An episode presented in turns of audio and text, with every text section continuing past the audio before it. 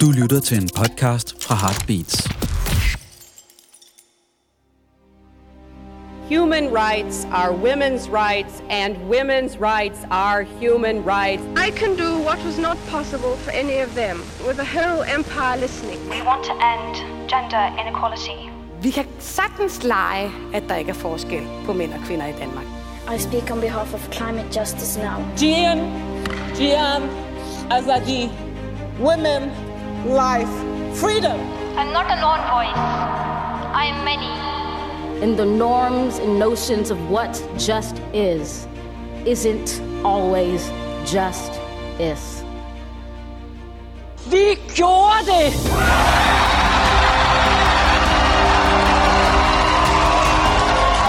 There was a time when a woman's opinion did not matter. If you were black, white, Mexican, Asian, Muslim, educated, poor, or rich.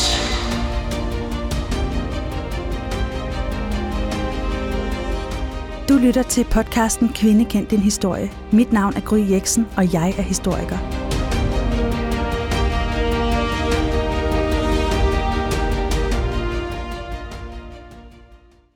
Denne episode er sponsoreret af måltidskasser fra Hello Fresh. Og i den forbindelse, der vil jeg bare sige, at jeg selv benytter mig af måltidskasserne, og jeg har prøvet mange forskellige måltidskasser igennem tiden, men øh, jeg synes virkelig, man får noget for pengene her, og det, som er lykkedes hjemme hos mig, som du måske kender, det er, at alle rundt om bordet har lyst til at spise maden. Og der er altså mange kredsende munde hjemme hos mig, men øh, der er simpelthen flere gange blevet spist op, og det har været sådan en stor fornøjelse. Og det var altså en rigtig god spaghetti carbonara, vi fik. Det var også noget virkelig lækkert øh, pango-paneret kylling med en virkelig god frisk salat, som øh, blev spist fuldstændig op. Så øh, hvis du også sidder med kredsende børn eller ægtefæller, så, øh, så, tror, så vil jeg godt tør godt sige, at øh, det er et godt sted at starte. Du kan altså gå ind på hellofresh.dk, og så kan du bruge koden Kend din historie. Og her kan du få op til 1199 kroner rabat på dine første fem måltidskasser. Og der er fri fragt på den første kasse. Og det er, hvis du endnu ikke har prøvet HelloFresh. Men du kan også bruge koden, hvis du tidligere har været kunde hos HelloFresh, men har for 12 måneder siden eller længere opsagt dit abonnement, men ønsker at blive kunde igen.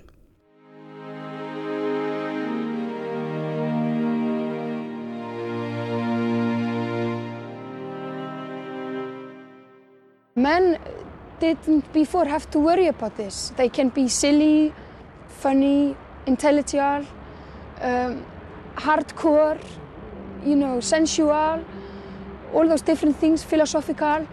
But with women, they always have to be feminine, feminine, feminine. And um, I just like to see women who can be characters and can be themselves. And num- number one, two, and three, they are what they are. And number ten, they are they are happen to yes, they happen to be women in the same way as you happen to be Spanish and I happen to be Icelandic.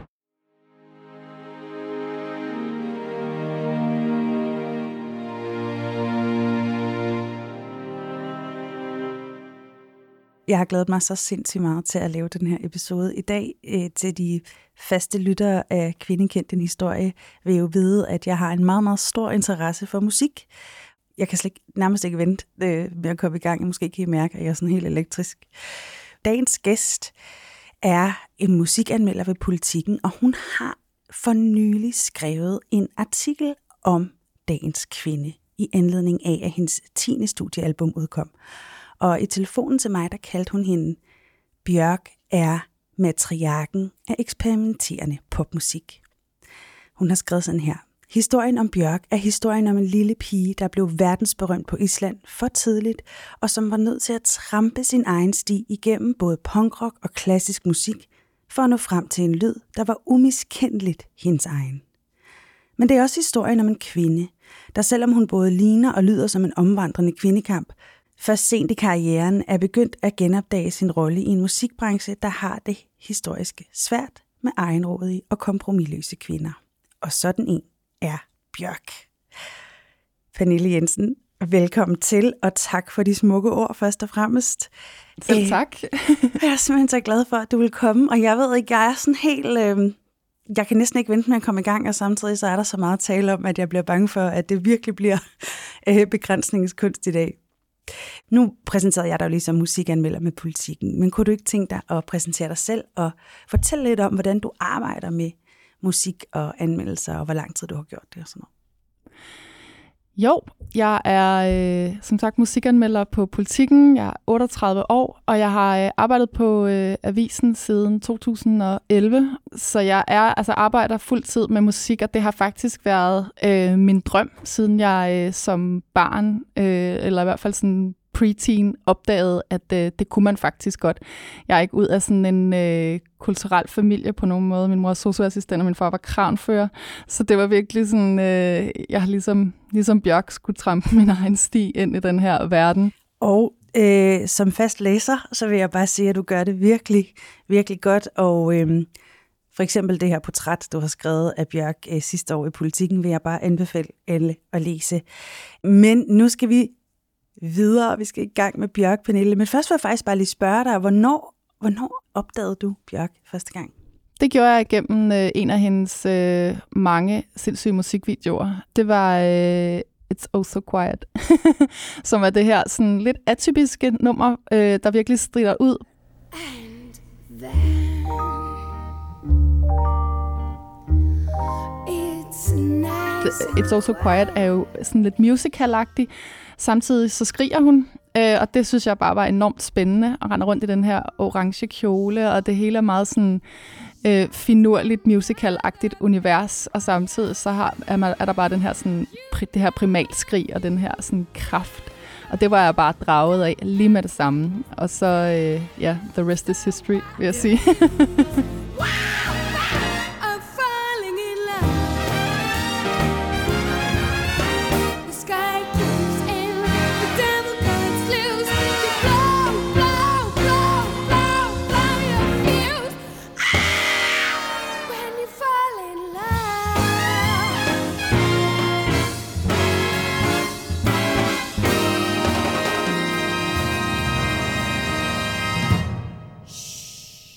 Ja, det er virkelig en, en ret øh, vild musikvideo, og på mange måder indeholder den, den musikvideo nærmest alt det, øh, der er Bjørk. Altså, der er både det meget, meget storladende, det primalskrigende, som jo nærmest er sådan dyrisk, og så den her øh, utrolige øh, musikalske intelligens i forhold til at skrive smukke melodier og sådan noget, men det kommer vi selvfølgelig ind på. Jeg, øh, jeg selv øh, lærte Bjørk at kende igennem min søsters øh, teenage dør.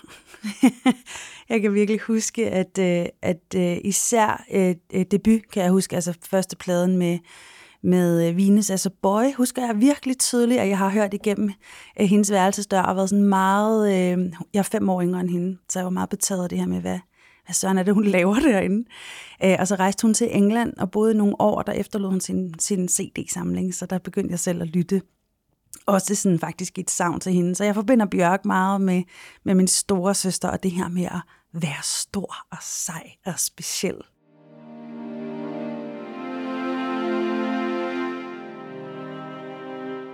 Skal vi ikke tage den helt fra starten, Pernille? Jo. Vi, øh, vi vil gerne vide så meget som muligt om Bjørks liv i dag, så jeg synes, vi skal tage tilbage til Island i 1965, hvor Bjørk bliver født og vokser op. Ja. Hvad er det for en barndom, hun har her? Jamen, jeg tror, det er en ret vild barndom. Øhm, hendes forældre bliver skilt, da hun er ganske lille. Jeg tror kun, hun er to år. Hendes far er elektriker og aktiv i fagbevægelsen, øh, og hendes mor er øh, kunstner og aktivist, øh, hvilket på en eller anden måde giver ret god mening. Der er både det her sådan, altså der er den her sådan aktivistiske år øh, allerede fra øh, fra barnsben, og så flytter hun i kollektiv med sin øh, med sin mor øh, og har beskrevet det som en barndom, hvor altså hvis hun kun ville spise bananer en uge, så var det fint. Og hvis hun havde, altså hun fortæller om, at hun en morgen ikke havde lyst til at tage i skole. Hun havde ikke lyst til at gå eller stå ud af sengen, og derfor så øh, klippede hun hul i sit lagen, så hun ligesom kunne have sit lagen med sig hele dagen. Og det var bare helt fint, fordi det var ligesom bare, øh, det var ligesom bare sådan, man gjorde der i øh, det der hippie-kollektiv. Øh, så hun har ligesom fået det der egenråd med sig fra, altså hun var ganske, ganske lille. Ja, og øh, noget, som mange ikke ved, og som jeg faktisk heller ikke vidste, det er jo, at hun allerede som 11-årig udgiver sin første plade. Ja, altså hun har ligesom altid været god til at synge, og hun har altid brugt sin stemme. Øh, altså hun har ligesom brugt det her med at kunne synge som sådan en companion, øh, lige siden hun var helt lille. Og så er der sådan en, en talentkonkurrence på skolen, hvor hun synger den her I Love to Love.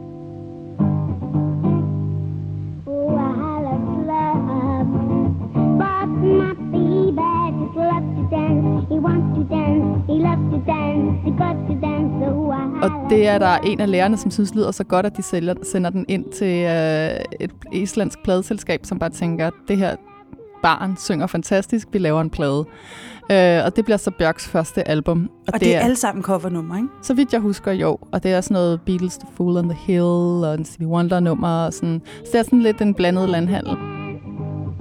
The minute the band began to twin it, he found his feet to dig it, and dancing at her way. Jeg vil sige, hvis man ikke har set det albumcover, så skal man gøre sig selv den tjeneste lige at google det, fordi det er ret fantastisk. Altså det er sådan orientalsk øh, stil, sådan lidt mærkeligt, meget 70'er-agtigt. Det er moren, der har lavet det. Øhm, og så sidder Bjørk simpelthen i midten med sit øh, grydehår og armene over kors. 11 år gammel.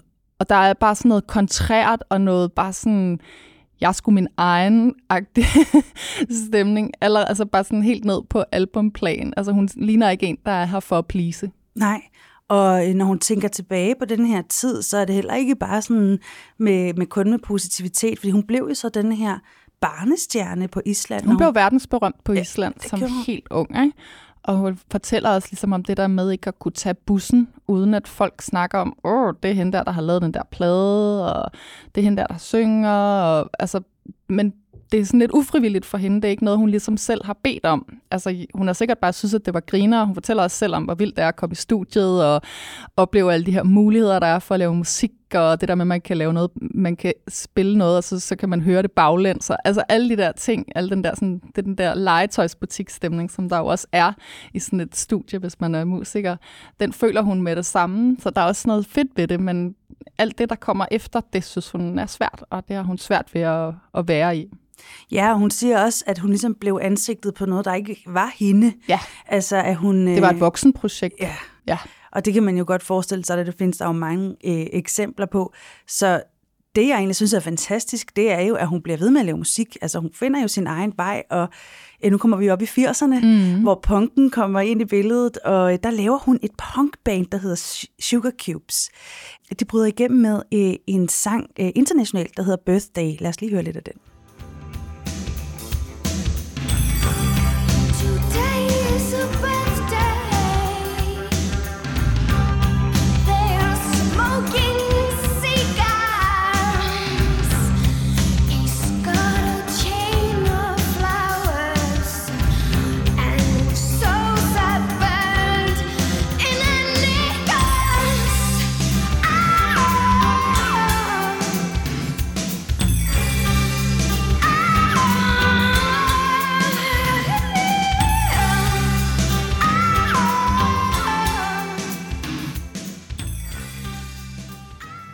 Det her nummer er jo fantastisk, og der er jo øh, igen meget, meget bjørk i det fra starten. Altså denne her, det her omkvæd, der bare henter hende, der råber eller skriger. Eller, det er som om, at hun allerede her er, har en ret sådan, klar vision om, hvad hun vil. Det føles i hvert fald sådan, når man lytter til sangen.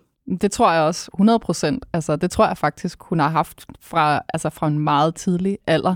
Altså, jeg har altid tænkt Sugar Cube som sådan et øh, teenageoprør fra Bjørks side. Altså, øh, en måde at, at riste sig fri af den der øh, polerede barnestjernerolle. Altså, så kommer hun ind der i sådan et flyvende øh, saksespark øh, og råber og skriger og er altså er højgravid på scenen øh, med Sugar Cubes med sin øh, søn, som...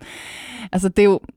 Det var ikke noget, man havde set før, og jeg tror, altså Sugar Cubes blev, øh, blev en overraskende stor succes, øh, også uden for Island, øh, hvor de, øh, jeg tror ligesom, at man, man så dem som sådan et øh, eksotisk spændende band, også i høj grad i kraft af deres frontperson, øh, Bjørk. Ja, for hun er jo bare betagende. Hun får en søn, hun er kun 21, men øh, det er jo ikke sådan, at hun skal til at lege far, mor og børn nu, fordi nu bryder hun ud af Sugar Cubes og rejser til London alene med sin søn. hvad der sker her?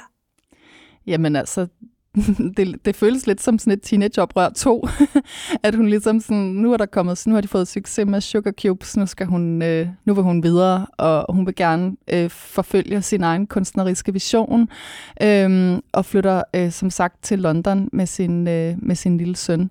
Øh, og det, der er så vildt, det er, at i 93 udgiver hun debut, som er hendes øh, altså første rigtige soloalbum.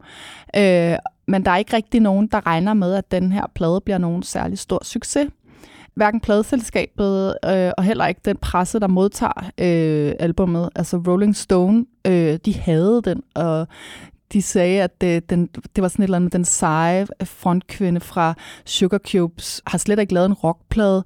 Den er sådan, de kalder den smerteligt eklektisk. Eklektisk er jo bare en, altså det handler om at være sådan all over the place, øh, men altså, jeg ser det jo som en god ting, at øh, debut er all over the place, for hun prøver en hel masse ting af, men bliver samtidig også bare sådan, altså, det er også bare et blik ind i en ung hjerne, som kun lige er i gang, eller sådan, den er sådan, der er noget meget begynderagtigt over, øh, over debut, altså også den her, men den er meget sådan, den prøver ting af, og det er nok det, der øh, det er nok det, Rolling Stone ikke kan lide, når de kalder den smerteligt eklektisk. Jeg vil nok bare kalde den opturseklektisk ja. i stedet for. Men prøv at fortælle, Pernille, hvad er det for, øh, hvordan ser musikverdenen ud her i, i 93, og hvorfor er det, de er så utilfredse med, at det ikke er en rockplade? Jamen det var jo fordi i 93, der var det jo bare øh, rocken, der bestemte. Altså det var øh, Nirvana, det var hele den her grunge-bølge, Pearl Jam. Det var seje mændemænd, der lavede seje rockplader øh, om seje mandfølelser. Yes,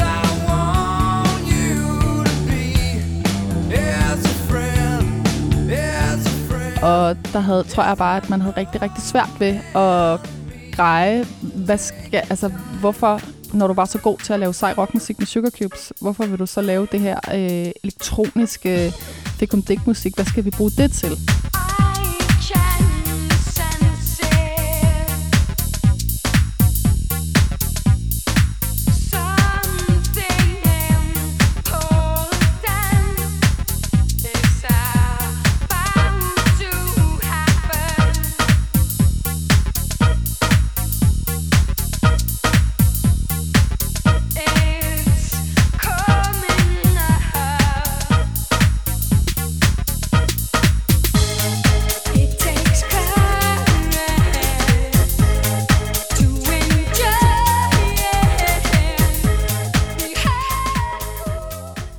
Det tænker jeg, at det bruger hun så resten af sin karriere på at bevise for os alle sammen.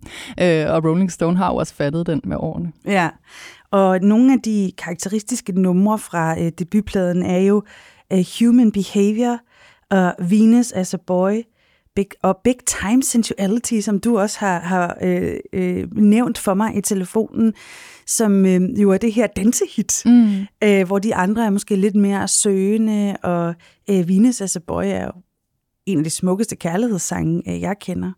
Øh, hun begynder også allerede her at eksperimentere med at lave nogle utrolig smukke musikvideoer.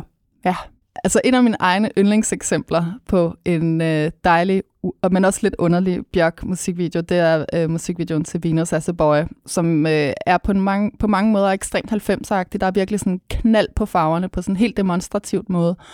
Og samtidig så er det bare øh, altså en video, hvor Bjørk hun øh, står i sådan tv-køkken-agtigt setup. Det skal forestille at være hjemme i hendes lejlighed, tror jeg.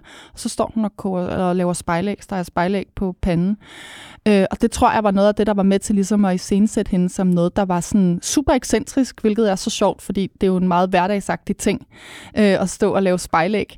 Øh, men det tror jeg har været helt bevidst fra hendes side. Altså det der med at være sådan, jeg viser det, øh, det usynlige arbejde. Det er vigtigt for mig at være, øh, altså vise noget hverdagsagtigt i en verden som musikbranchen, som jo er besat af det, som ikke er hverdagsagtigt.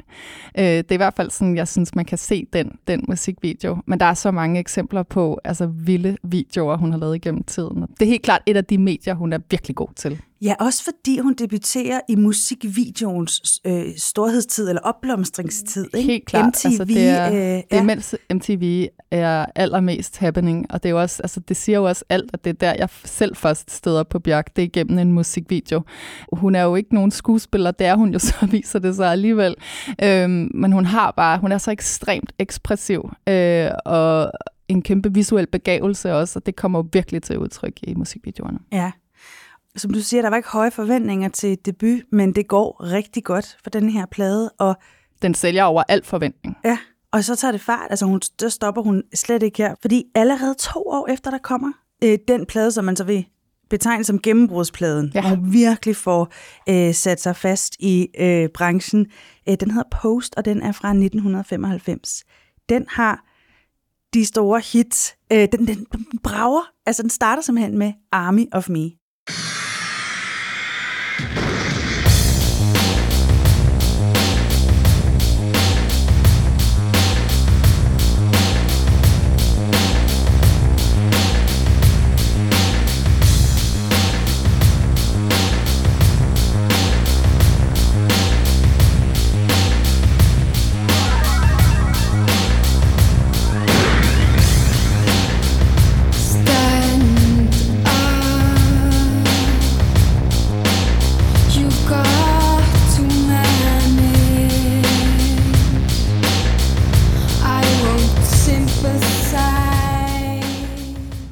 Forhold til debut, så, øhm, som har den, det her meget drømmende univers faktisk hele vejen igennem, så er det her jo en meget anderledes start på en plade, og hun er jo ret vred i det her nummer.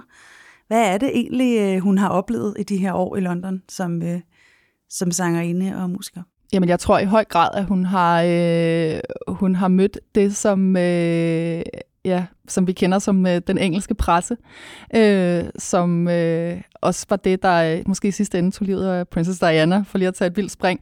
Det er bare en meget, øh, det er en hård branche, øh, og det er også en hård branche at øh, træde ind i som, øh, som ung kvinde, som Bjørk jo gør. Altså hun er jo været i starten af 20'erne og kommer til England og øh, altså, bliver skudt i skoene, at øh, hun har lavet en lorteplade, fordi det ikke er en rockplade. Og altså, hun er kommet til England for at, øh, for at lade sig inspirere af den her spirende rave-scene og elektronisk musik, som Bjørk synes er spændende. Det er det, hun synes er fremtiden. Hun er færdig med rocken. Og så kommer hun ligesom til London og oplever dels, altså hun bliver forelsket, hun, bliver, øh, hun er kærester med øh, Goldie, som er sådan en kæmpe skikkelse i, øh, sådan i engelsk klubkultur. Senere bliver hun kærester med øh, uh, Tricky, som jo også er uh, elektronisk musiker. Det, som hun oplever, det er konsekvent at blive omtalt som Goldies kæreste eller Trickys kæreste. Det er bare meget sigende for, øh, hvordan man øh, i pressen så på, øh, så på kvinder, at, øh, at man altså, hun er jo bare hans, altså, hun er jo bare hans kæreste. Mm. Hun er ikke noget af sin egen ret. Vi har jo set det for nylig med Pernille Rosendal i Danmark, øh, som der blev skrevet øh, et portræt af i politikken øh, på hendes 50-års fødselsdag, så altså sådan en, et, et jubilæums- eller et fødselsdagsportræt, hvor der også bliver nævnt det her med, hvem hun har været kærester med, som om det er enormt vigtigt for hendes øh, karriere. Øh, hvorfor er det sådan, Pernille? Hvorfor, øh, hvorfor kan vi ikke få, øh, få gjort kvinderne øh, gode nok i deres egen ret? Jamen, det er også noget, jeg håber på, at vi kan blive meget bedre til fremover. Og det er også noget, jeg selv er ret opmærksom på i mit arbejde. Altså det der med ikke at prøve at gøre folk til, til deres kæreste. til, altså til at være kun noget i kraft af, hvem man er kærester med. Øh, og det giver jo bare sindssygt god mening, at man finder en kæreste, som laver noget af det samme, som man selv gør. Min kæreste er også journalist. Altså, surprise. Men derfor er jeg stadigvæk blevet til noget i min egen ret. Mirakuløst nok, ikke? Altså, ja, det er noget, jeg synes, vi kan blive meget bedre til. Men hold kæft, der blev sagt nogle vanvittige ting om Bjørk, altså tilbage i, øh, i 90'erne. Hvad, altså, handler det også om, at man simpelthen ikke tror på, at hun kan det hele selv? At det også er en branche, hvor at kvinderne faktisk nærmest aldrig har fået lov til at gøre det hele selv, og derfor er der ingen tiltro til, at de både kan skrive og producere og skrive melodier det tænker jeg et langt stykke hen ad vejen. Altså, det bliver ligesom sådan en øh, selvbekræftende sandhed på en eller anden måde, at man bliver ved med at gentage det her med, at, at, at kvinder er sangerinder, øh, eller juhupier, den er værre, ikke? Øhm, men at man har haft svært ved at have et billede af, at en kvinde også kunne producere, for eksempel, men det kan vi komme tilbage til i forhold til Bjørk, fordi det er en ret vigtig del af hendes, øh, af hendes karriere. Men noget af det, som jeg i hvert fald har stødt på, øh, da jeg skrev mit store portræt af Bjørk, det var noget øh, fra Q Magazine i England, som jo er sådan et, altså et, et lødigt øh, musikblad, som jeg har læst rigtig meget. Øh, og jeg var ret chokeret over noget af det, der stod i, øh, i et portræt af Bjørk øh, fra 97, hvor de skriver sådan, hun giver den som ser jamrende popdiva. Hendes producer gør resten. Og nogle gange gør de mere end det. Altså, det står der sort på hvidt skrevet af en journalist, og jeg synes bare, det er så vanvittigt, at det der med, at man sådan insinuerer, at hun går i seng med sine producer og Altså, sådan, hvad, altså det er meget provokerende. Ja, og det er sådan øh, meget nedvurderende. Tror du, det er derfor, hun har haft behov for at skrive sådan et nummer som Army of Me? Altså har der også været noget vrede over ikke at faktisk at kunne få den plads, som man har fortjent? Jamen det tror jeg 100 procent. Altså, i 94, der er hun på forsiden af øh, faktisk af Q, selv sammen Q Magazine, øh, sammen med øh, PJ Harvey og Tori Amos. Øh, og der er vi også tilbage i, øh, i, i Rockland, øh, der i 94. Og det, der er så vildt, det er, at de er nødt til ligesom at være på forsiden sammen. Man kan ikke ligesom have dem hver for sig, Nej. fordi det vil simpelthen være for vanvittigt, at man puttede en kvinde alene på forsiden. Så de er nødt til at være der sammen, men det er de så også. Og det, der så står som overskrift, det er hips, lips, tits, power. Altså hofter, læber, patter og magt. Og inde i bladet, så bliver de ligesom introduceret som den alfa-agtige Eskimo, den skøre amerikanske chick og den vanvittige bitch-woman fra helvede. Det er jo både sexistisk og racistisk, det her. Det er fuldstændig vanvittigt. Og det er i 94. Det er 94. Så der er ikke noget at sige til, at hun bliver sur. Nej. der er ikke noget at sige til, at hun har lyst til at starte sit næste album, som jo er Post, som kommer året efter, med at bare sådan at sparke døren ind på den der Army of Me. Ja, og det gør hun virkelig også. Øh, min øh, absolut yndlingssang af Bjørk øh, er også på den her plade. Den hedder Hyper Ballad, øh, og øh, den har også det her øh, tekstunivers, som er sådan lidt hvad er det, du vil? Altså, hvad er, det, hvad, hvad er det egentlig, det hele handler om? Altså, hun er jo sådan en kunstner, som, øhm, som er utrolig på en eller anden måde nogle gange let tilgængelig, man føler sig inviteret, og så lige pludselig, så kan man have sådan en følelse af, hvad, hvad søren er det egentlig for en verden, hun lever i. I go through a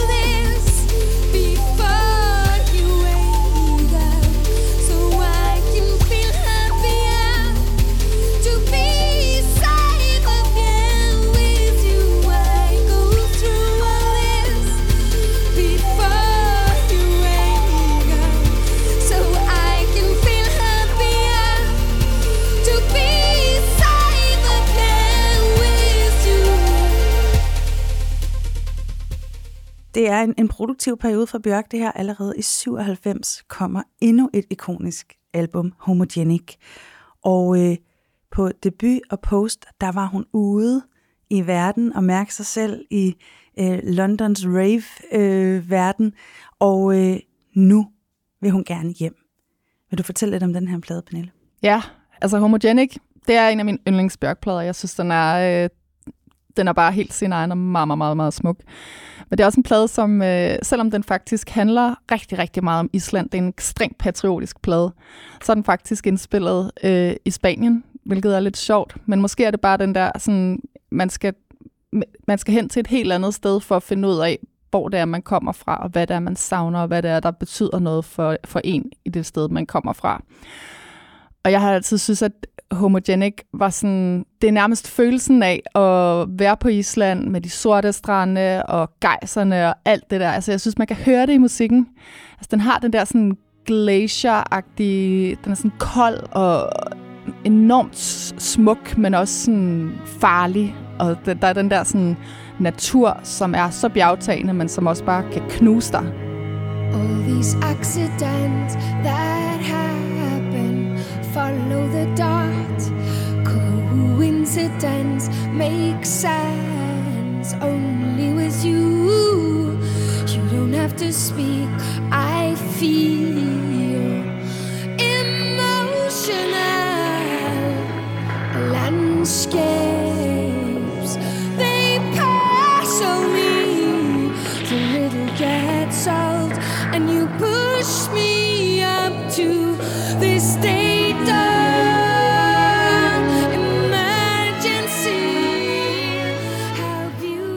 Altså den der, sådan, den der vulkanske kraft, som er på Island, den føler jeg i høj grad også er til stede på den her plade, i kraft af de der vilde beats, øh, som, øh, som hun begynder at arbejde med. Den er jo mere afdæmpet. Der er sådan noget helt, øh, hvilket jeg også bare synes er ret dejligt. Altså den claimer virkelig, øh, hvor den kommer fra. Ja, og det er jo også øh, første gang, at, øh, at hun selv står for hele produktionen, og også sørger for at få skrevet det på pladen, at det er hende, der har produceret det hele selv. Every nerve that hurts, you heal deep inside of me. Ooh, you don't have to speak. I feel.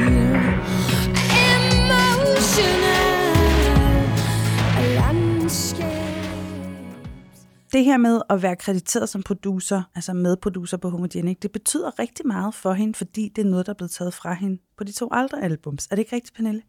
Jo, jeg tror i hvert fald ikke, at altså, jeg tænker, at den måde, det ligesom er foregået på, det er bare, at på de to første debut og post, der har hun ligesom bare spillet med på de regler, der var i musikbranchen på det tidspunkt, da hun kom ind. Og så har hun ligesom set den mørke side af, af det, hvor man som kvindelig musiker måske har opdaget, eller har oplevet ikke at få den der respekt, man måske føler, man har krav på. Og det laver hun så om på på Homogenic ved selv at stå ved roret, kan man sige. Altså stille sig der, hvor man, øh, altså hun er krediteret som sådan øh, co-producer sammen med nogle andre, som hun har lavet musikken sammen med, men det er ligesom hendes værk. Det er der, hun ligesom tager tøjlerne i sin egen karriere. Ja, og det, det bliver jo endnu mere i den retning, hun går nu, fordi nu skal vi ind i den teknologiske tidsalder her. Vi kommer længere op i 90'erne, hvor at det jo bulrer der ud af med trådløs teknologi. Og Bjørk, hun køber sig en bærbar computer og installerer musikprogrammet Pro Tools. Yes. Hvad er det, der sker her, Pernille? Jamen altså, hun er jo øh, meget interesseret i, i teknologi, øh, og draget af det der helt fra det der med at stå i, pladestu- eller sådan, stå i pladestudiet som barn, til at få den her bærbare computer og øh, installere Pro Tools på det. I dag så er det jo et program, som alle bruger til at lave musik i.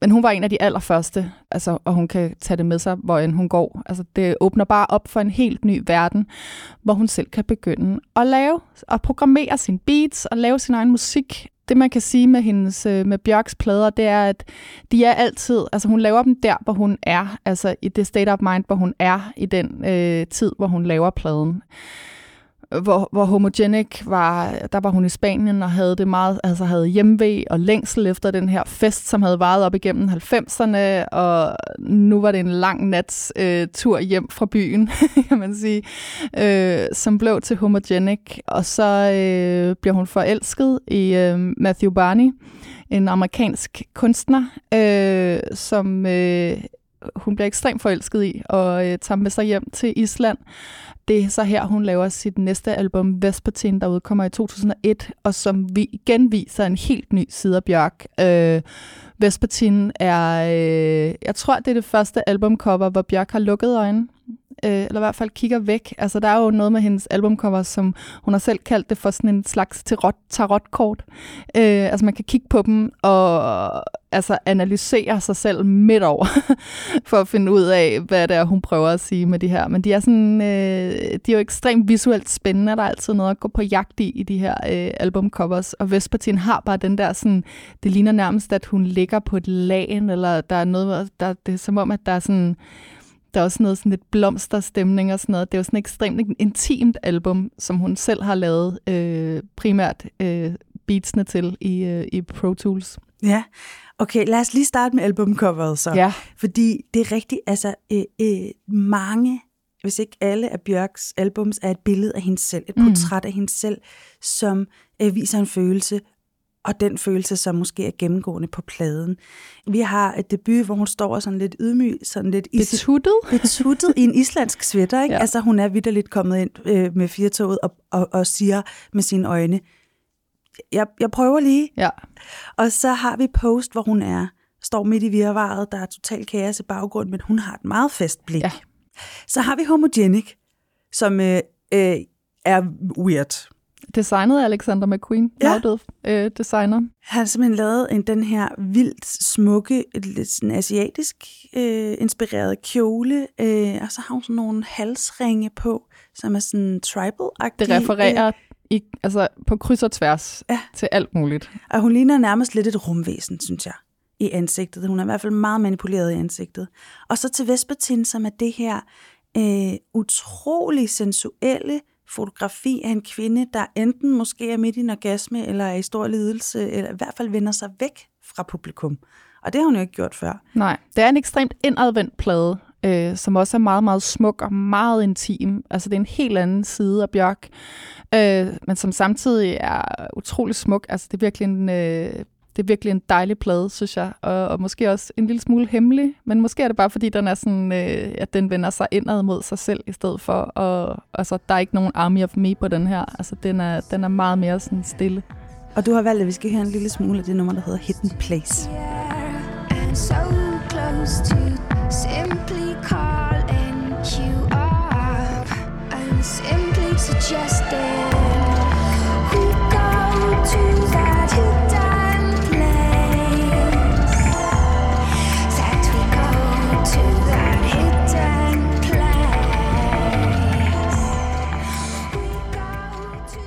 Den her plade er jo resultatet af Bjørks arbejde derhjemme i Pro Tools. Tre års arbejde, hvor hun har siddet og lavet beats helt selv.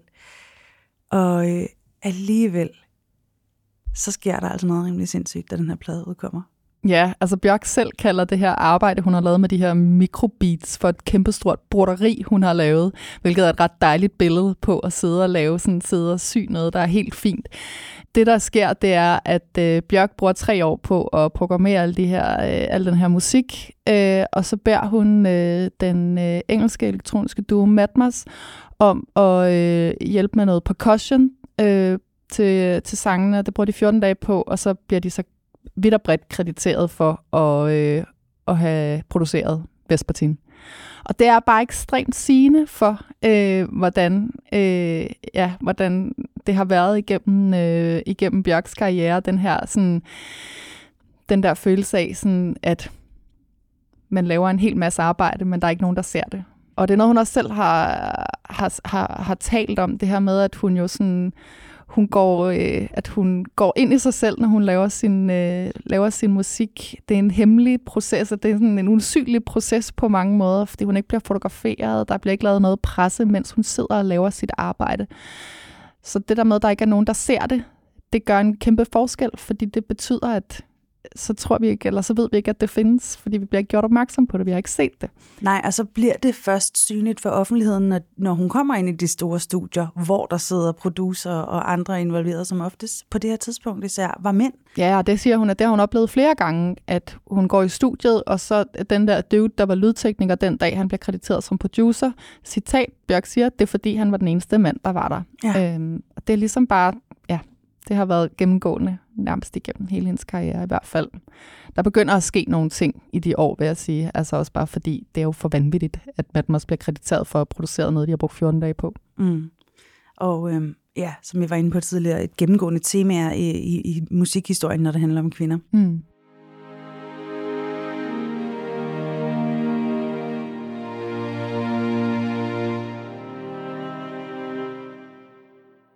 Vi skal videre, Pernille, til noget helt andet. Fordi du sad og så uh, It's Oh So Quiet i fjernsynet, da du var barn. Mm. Det var der også en anden, der gjorde. Og det var den danske filminstruktør Lars von Trier. Han ser den her musikvideo og bliver instantly forelsket i Bjørk. Øh, arbejdsmæssigt, hvad jeg lige vil sige. Han tænker, hun skal altså være med i min film. Jeg bliver nødt til at arbejde sammen med hende. Og hun ender simpelthen med at få hovedrollen i hans film Dancer in the Dark i 1999. Det er også en ret vild periode i Bjørks historie. Den må vi lige øh, høre lidt om. Black night. Has also perpetrated the most callous, well-planned homicide in recent memory.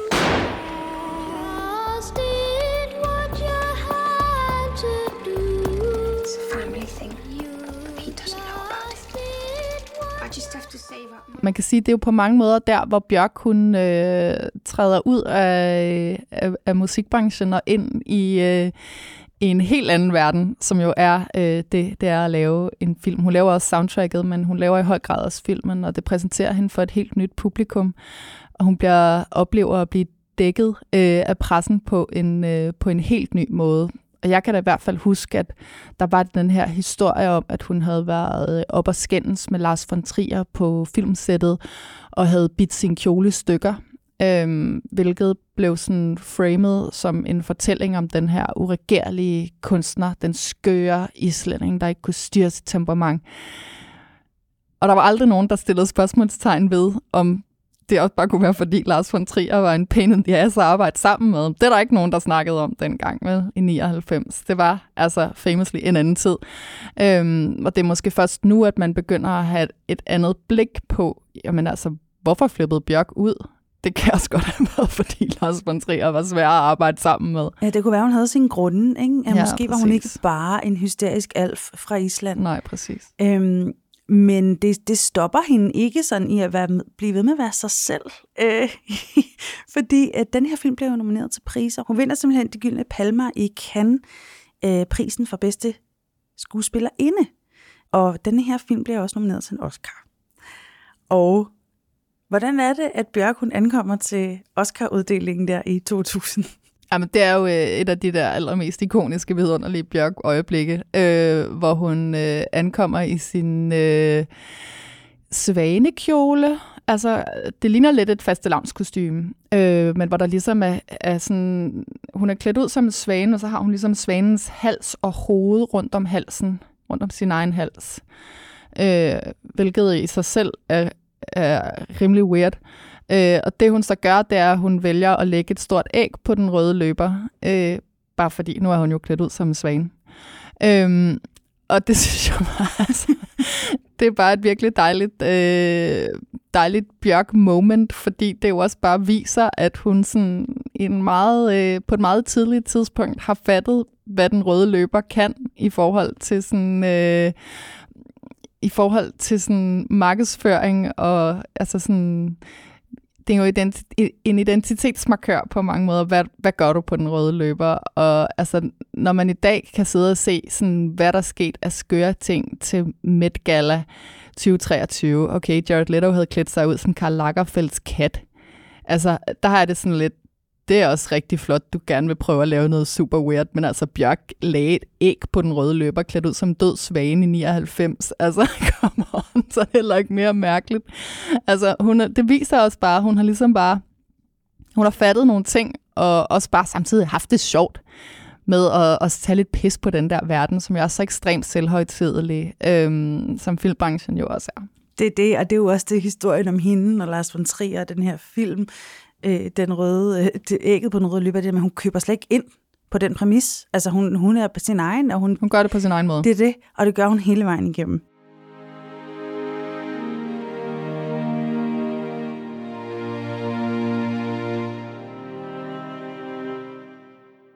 Bjørk er vist nok med i et par film efterfølgende, men øh, det er ikke den store skuespilkarriere, der venter hende, og det er hun heller ikke interesseret i. Hun vender tilbage til sin musik. Øh, hun får også et barn mere, og i 2004 der udkommer øh, vokalpladen Medulla. Øh, du har skrevet i din, øh, i din øh, store artikel her om, om Bjørk, at hendes plader stikker altid i vidt forskellige retninger, men der er en mening med galskaben. Der er altid en plan. Hvad er det, der er Bjørks plan, Pernille? Jamen det, der er med Bjørk, det er, at jeg tror, hun er så tro mod sig selv, at hun er nødt til at for at hun kan lave en plade, så er hun nødt til at mærke efter, hvor er jeg henne i mit liv. Og fordi hun er Bjørk, så er hun altid et 2,0 sted i forhold til os andre. Altså, jeg tror bare, hun oplever alting ek- ekstremt stærkt. Og det betyder også, at når hun bliver mor, som hun jo gør, øh, mens hun arbejder på den plade, der bliver til Medulla, øh, så opdager hun jo også, at hun ikke sidder og programmerer beats i Pro Tools med en, med en lille baby på armen. Altså hun bliver mor for anden gang, skal vi Hun lige bliver mor for at sige. anden gang. Ja, ja. Men det, der ligesom sk- sker, det er, at øh, hun indser det instrument, som hun til gengæld altid har med sig, og som hun altid kan bruge, og som faktisk også virker okay på babyen, det er øh, sin stemme. Og øh, hun kan synge vuggeviser, og kan synge kor, og bruge andre, st- altså bruge sin stemme på nye måder. Øhm, og det er jo det, hun gør på Medulla, som jo på mange måder er en vanvittig plade. Øh, så vidt jeg husker, så er der ikke et eneste instrument ud over stemmer i alle mulige afskygninger og forvrængninger. Og altså, det er stemmen, der ligesom bare er øh, bearbejdet på 117 forskellige måder. Altså, det er en sindssyg plade. Øhm, Og det er også en, en... Altså, vi har jo talt om store radiohits tidligere. Mm. Det er ikke lige det, man finder på den her plade. Nej, det er Bjørk med sin allermest kompromilløse hat, det her. Altså, Så- det er virkelig... Øh, det, det er en, en meget, meget speciel plade. Så det her med, at hun også er tro mod sit kunstneriske virke i forhold til sådan, hun er ikke nødvendigvis interesseret i at please en eller anden. Hun, hun gør, hvad der passer hende, og hvis det er en vokalplade, så er det det, og det gør hun faktisk også efterfølgende. Første gang, jeg hørte Bjørk live, det var på Roskilde Festival i 2007, hvor at jeg, jeg sammen med mine gymnasievenner havde ventet hele dagen i silende regn på at høre øh, Bjørk på Orange. Og der havde hun lige udgivet pladen Volta, som øh, er meget politisk. Ja. Det er jo virkelig vigtigt, men det var, øh, så vidt jeg husker, en meget mærkelig koncert. Der var faktisk rigtig dårlig stemning. Og jeg var lidt for ung til helt at fatte det her med øh, kritikken af øh, Danmark. Ja, rigsfællesskabet Øh, og fik sig en ordentlig tur, ja. Øhm, men jeg kan huske, at da hun sang Declare Independence, der, øh, der, skulle, der skulle hun hejse nogle flag, og det var faktisk lidt awkward, fordi det islandske flag kunne ikke blive hejst. Der skete simpelthen noget, så det endte med at hænge på halvt. Og det blev hun faktisk, sådan, kan jeg huske, sådan lidt rasende over på scenen. Så jeg husker det faktisk som om, at, øh, at jeg øh, valgte at gå, inden koncerten var slut, fordi det var faktisk ikke rigtigt som om, at Bjørk havde lyst til selv at være der. Nej. Det er, altså igen, det er jo, Volta er også et virkelig godt billede på det der med, at hun altid, hun er nødt til at lave den plade om, hvordan hun har, en plade om, hvordan hun har det lige nu, og hvor hun er henne. Og med Volta, der er barnet blevet større, der har hun ligesom et øh, behov for at komme ud i verden igen, efter at have lukket sig rigtig meget om sig selv på både Vespertin og Medulla, som jo er meget indadvendte plader.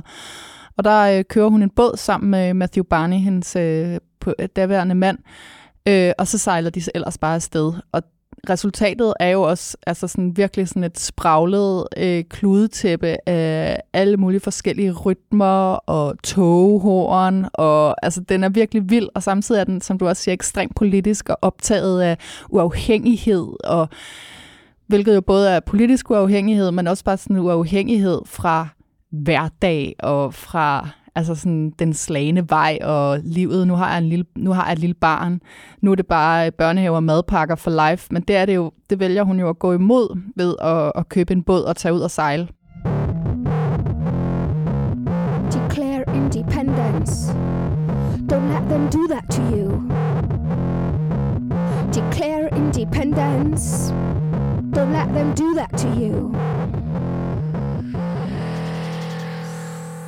Pernille, vi kan ikke nå at dykke ned i alle pladerne, selvom øh, det har vi virkelig lyst til. Men kan du ikke lige tage os med en Tour de Force øh, Bjørk fra 2007 og frem her til 2022? Jo. altså, jeg synes heller ikke, det er alle pladerne, der er lige spændende, hvis man skal være, øh, hvis man skal være helt striks. Øhm, hun laver i 2011 den plade, der hedder Biophilia, som er knyttet op på en øh, app, som Bjørk har lavet. Hun er jo ekstremt interesseret i teknologi. For mig personligt gør den ingenting for mig, den her plade. Altså, det er bare sådan software blær fra Bjørks side. Altså, øh, den har helt sikkert været super spændende at arbejde med. Jeg synes ikke, den er så spændende at høre på. For mig bliver hun virkelig interessant igen øh, i 2014, da hun udgiver et album, der hedder Volnikyra, som er øh, på mange måder øh, i familie med Homogenic, øh, rent musikalsk. Den har den her sådan knejsende, stolte stemning. Øh, samtidig så er det Bjørks store skilsmisseplade. Hun er blevet skilt fra sin mand igennem hvad, 25 år, Matthew Barney, øh, som hun har været sammen med i rigtig lang tid øh, og har et barn med. Øhm, og det går hun ikke stille med dørene med på den her plade. Altså det er igen et bevis på, hvor tro hun er mod sig selv og der, hvor hun er. Øhm, men det er måske også det, der gør, at den er... Altså det var der, jeg havde en følelse af, at jeg blev rørt af Bjørk igen for første gang i mange år, hvor hun måske har været lidt for meget over i, i softwareland, til at jeg ligesom kunne mærke hende, og det kan jeg virkelig meget på, øh, på Vodnikyra, som jeg synes er altså et sent hovedværk for hende. Den er meget, meget, meget, meget smuk. Altså jeg vil diagnostisere den, eller hvad hedder sådan noget, skrive den ud på recept til alle, der er blevet skilt. Lige med det samme. Altså gå hen og hør den her, og føl nogen, der, øh, der kender din smerte. Som jo så igen øh, skifter ham fuldstændig øh, og går fra det her sådan, altså coveret til Volnikura, der står hun i sådan en sort latexdragt med sådan nogle ben, der er trukket helt tynde og lange, og ligner sådan, øh, altså har også den der sådan rumvæsen stemning. Det, der så sker øh, i 2017, det er, at øh, Bjørk ligesom har fået slikket sin sår, øh, de er blevet lægt, pladen er lyserød, og der er masser af tværfløjter, for nu er Bjørk kommet på Tinder. Utopia hedder den, og det er øh, altså en gakket og ret vidunderlig plade, der handler om at genfinde lysten til livet, til sex, til nye eventyr. Og den seneste plade, øh, Fosora, udkom øh, sidste år øh, i efteråret. Altså, den er svær at samle op på helt kort, men altså det er jo øh, hendes, øh, hun kalder det selv for sit svampealbum, hun har brugt pandemien på at se øh, en øh, film, man kan se på Netflix, der hedder Fantastic Funky, som handler om øh, svampenes helende kraft. Og det lyder alt sammen meget langhåret, men det er faktisk ret konkret. Øh, alle de gode ting, man kan udvinde øh, af svamperiet og lære af svamperiet, øh, som hun er øh, ekstremt fascineret af. Øh, hun siger selv i et interview, at hvis hun skulle lave en, hvis det handlede om trærødder, så ville det være stoisk og kedeligt, men svampe er levende, det er psykedelisk, det er, altså sådan, det er levende på en helt anden måde. Den har en mærkelig håbefuldhed om, over sig.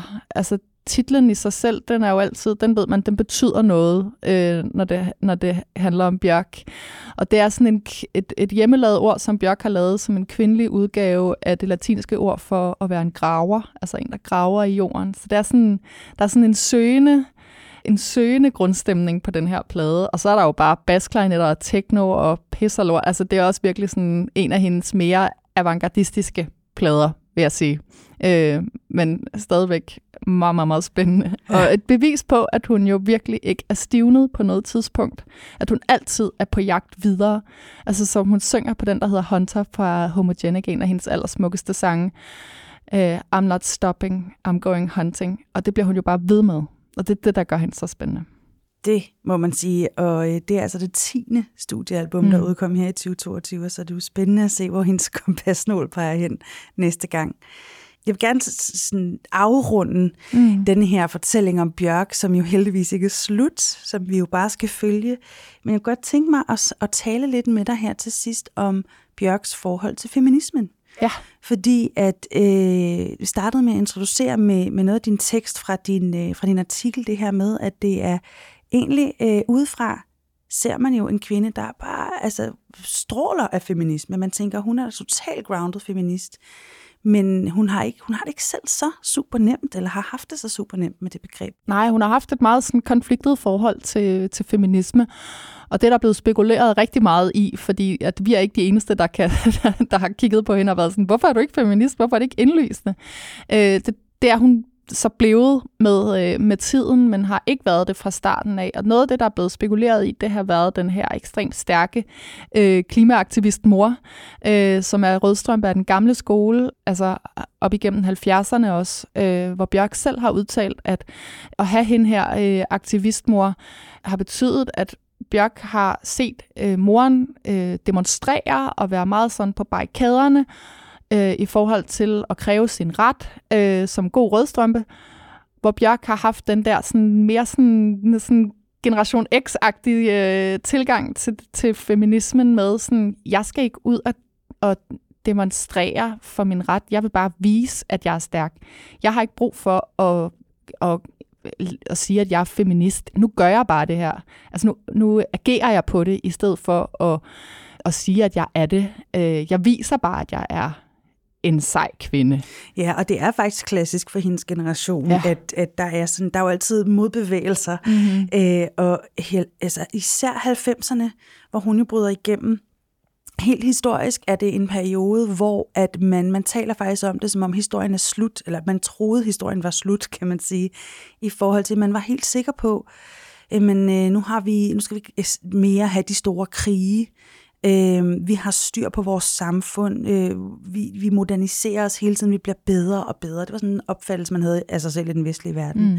Og derfor havde øh, kvinder, øh, eller den generation af unge også en opfattelse af, sådan, jamen nu har vi ligestilling, og nu handler det bare om at gøre, øh, som du siger, sig umage, og så skal man nok nå langt. Og måske er det også derfor, at, hun, at de ikke råber op, når øh, de oplever sexisme, og det her med ikke at blive krediteret for sit arbejde, det her med hele tiden at blive gjort til, altså som den der forside af Q Magazine som et sexobjekt i stedet for en kunstner, at de faktisk ikke siger noget imod. Det er, det, det er jo også fordi, de er midt i et oprør, der handler om, at det behøver vi ikke, vi skal bare bevise. Og man kan sige, det er jo så også noget, hun ligesom begynder at tage på sig i langt højere grad, det her med det feministiske.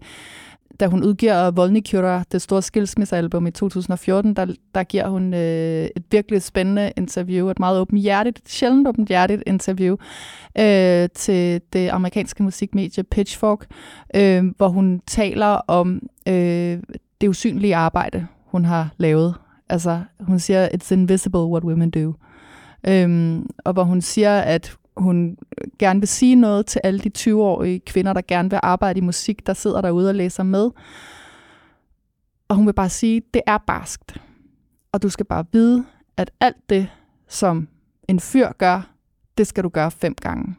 Fordi det er sådan, det er. Mm. Så når en fyr skal gøre det en gang, så skal en kvinde gøre det fem gange. Ja. For at det bliver anerkendt. Ja. Og det er første gang, hun begynder at tale åbent om, hvad er det, altså, hvad er det der foregår i den her branche. Ja, det er virkelig, øh, det er virkelig vigtigt, når sådan en øh, som hende jo går ud og tager, tør og, og tale højt om det. Pernille, vi skal slutte nu. Vi er i 2023. Vi startede med Bjørks barndom på Island, hvor hun udgav sit første album i 1977. Det vil altså sige, om fire år har Bjørk været aktiv musiker, kunstner og relevant kunstner i 50 år. Jeg kan næsten ikke fatte det. Det er helt vildt. Det er helt vildt. Og det, der er så interessant ved det, det er det der med, at du siger, at hun har været relevant i 50 år. Øhm, det, er, det er ret vildt, fordi de fleste, når de når øh, et, vist, et vist stadie i deres, øh, i deres karriere, så begynder de måske lige at slappe lidt af og have det lidt lækkert og spille nogle, øh, nogle turnéer, hvor man tjener en helvedes masse penge, så man kan leve lækkert. ja, og blive ved med at spille de hits, man udgav. Og blive ved med at spille de samme ja. hits. Og det gør man jo, man kan sige meget om Bjørk, men det er, det er ikke det, hun serverer. Det er ikke det. Og hvad er det for en plads, som hun har skabt for den kommende og den her generation af kvinder i musikbranchen. Hun er blevet sådan en matriark for eksperimenterende popmusik. Altså, jeg ser en kunstner som Rosalia i dag, den øh, spanske sangerinde, øh, som har, øh, altså, som forener flamenco-traditionen med meget moderne ny musik. Jeg ser en Øh, kæmpe superstjerne som Billie Eilish, øh, som jo også tillader sig at være super underlig i bedste sendetid. Og det er jeg ikke sikker på, at de ville have haft mulighed for, hvis de ikke havde set på en person som Bjørk, der ligesom har... Øh, har revet en hel masse mure ned i den afdeling, og virkelig bare insisteret på at være mærkelig, og insisteret på at være ekscentrisk øh, på en måde, som vi måske godt kan tage for givet i dag, fordi nu har vi bare vendet os til, at popstjerner kan godt være ekscentriske og mærkelige. Øh, Især kvinder har haft svært ved at få lov til at have den plads, og det har Bjørk jo virkelig præcis. skabt. Ja. ja, mænd har altid måtte, gerne måtte være eksempel. Ja. Det er virkelig rigtigt. Lige præcis. Øhm, men der har hun virkelig gjort noget, øh, noget pionerarbejde, som øh, har været ekstremt vigtigt. Tusind tak, Pernille, og tusind tak, fordi du ville komme i dag og tegne så fint. Jeg vil altid gerne snakke om Bjørk. Husk, at du kan støtte Kvindekendt din historie-podcasten ved at gå ind på tier.dk, altså 10er.dk. E Tusind tak, og vi lyttes ved. He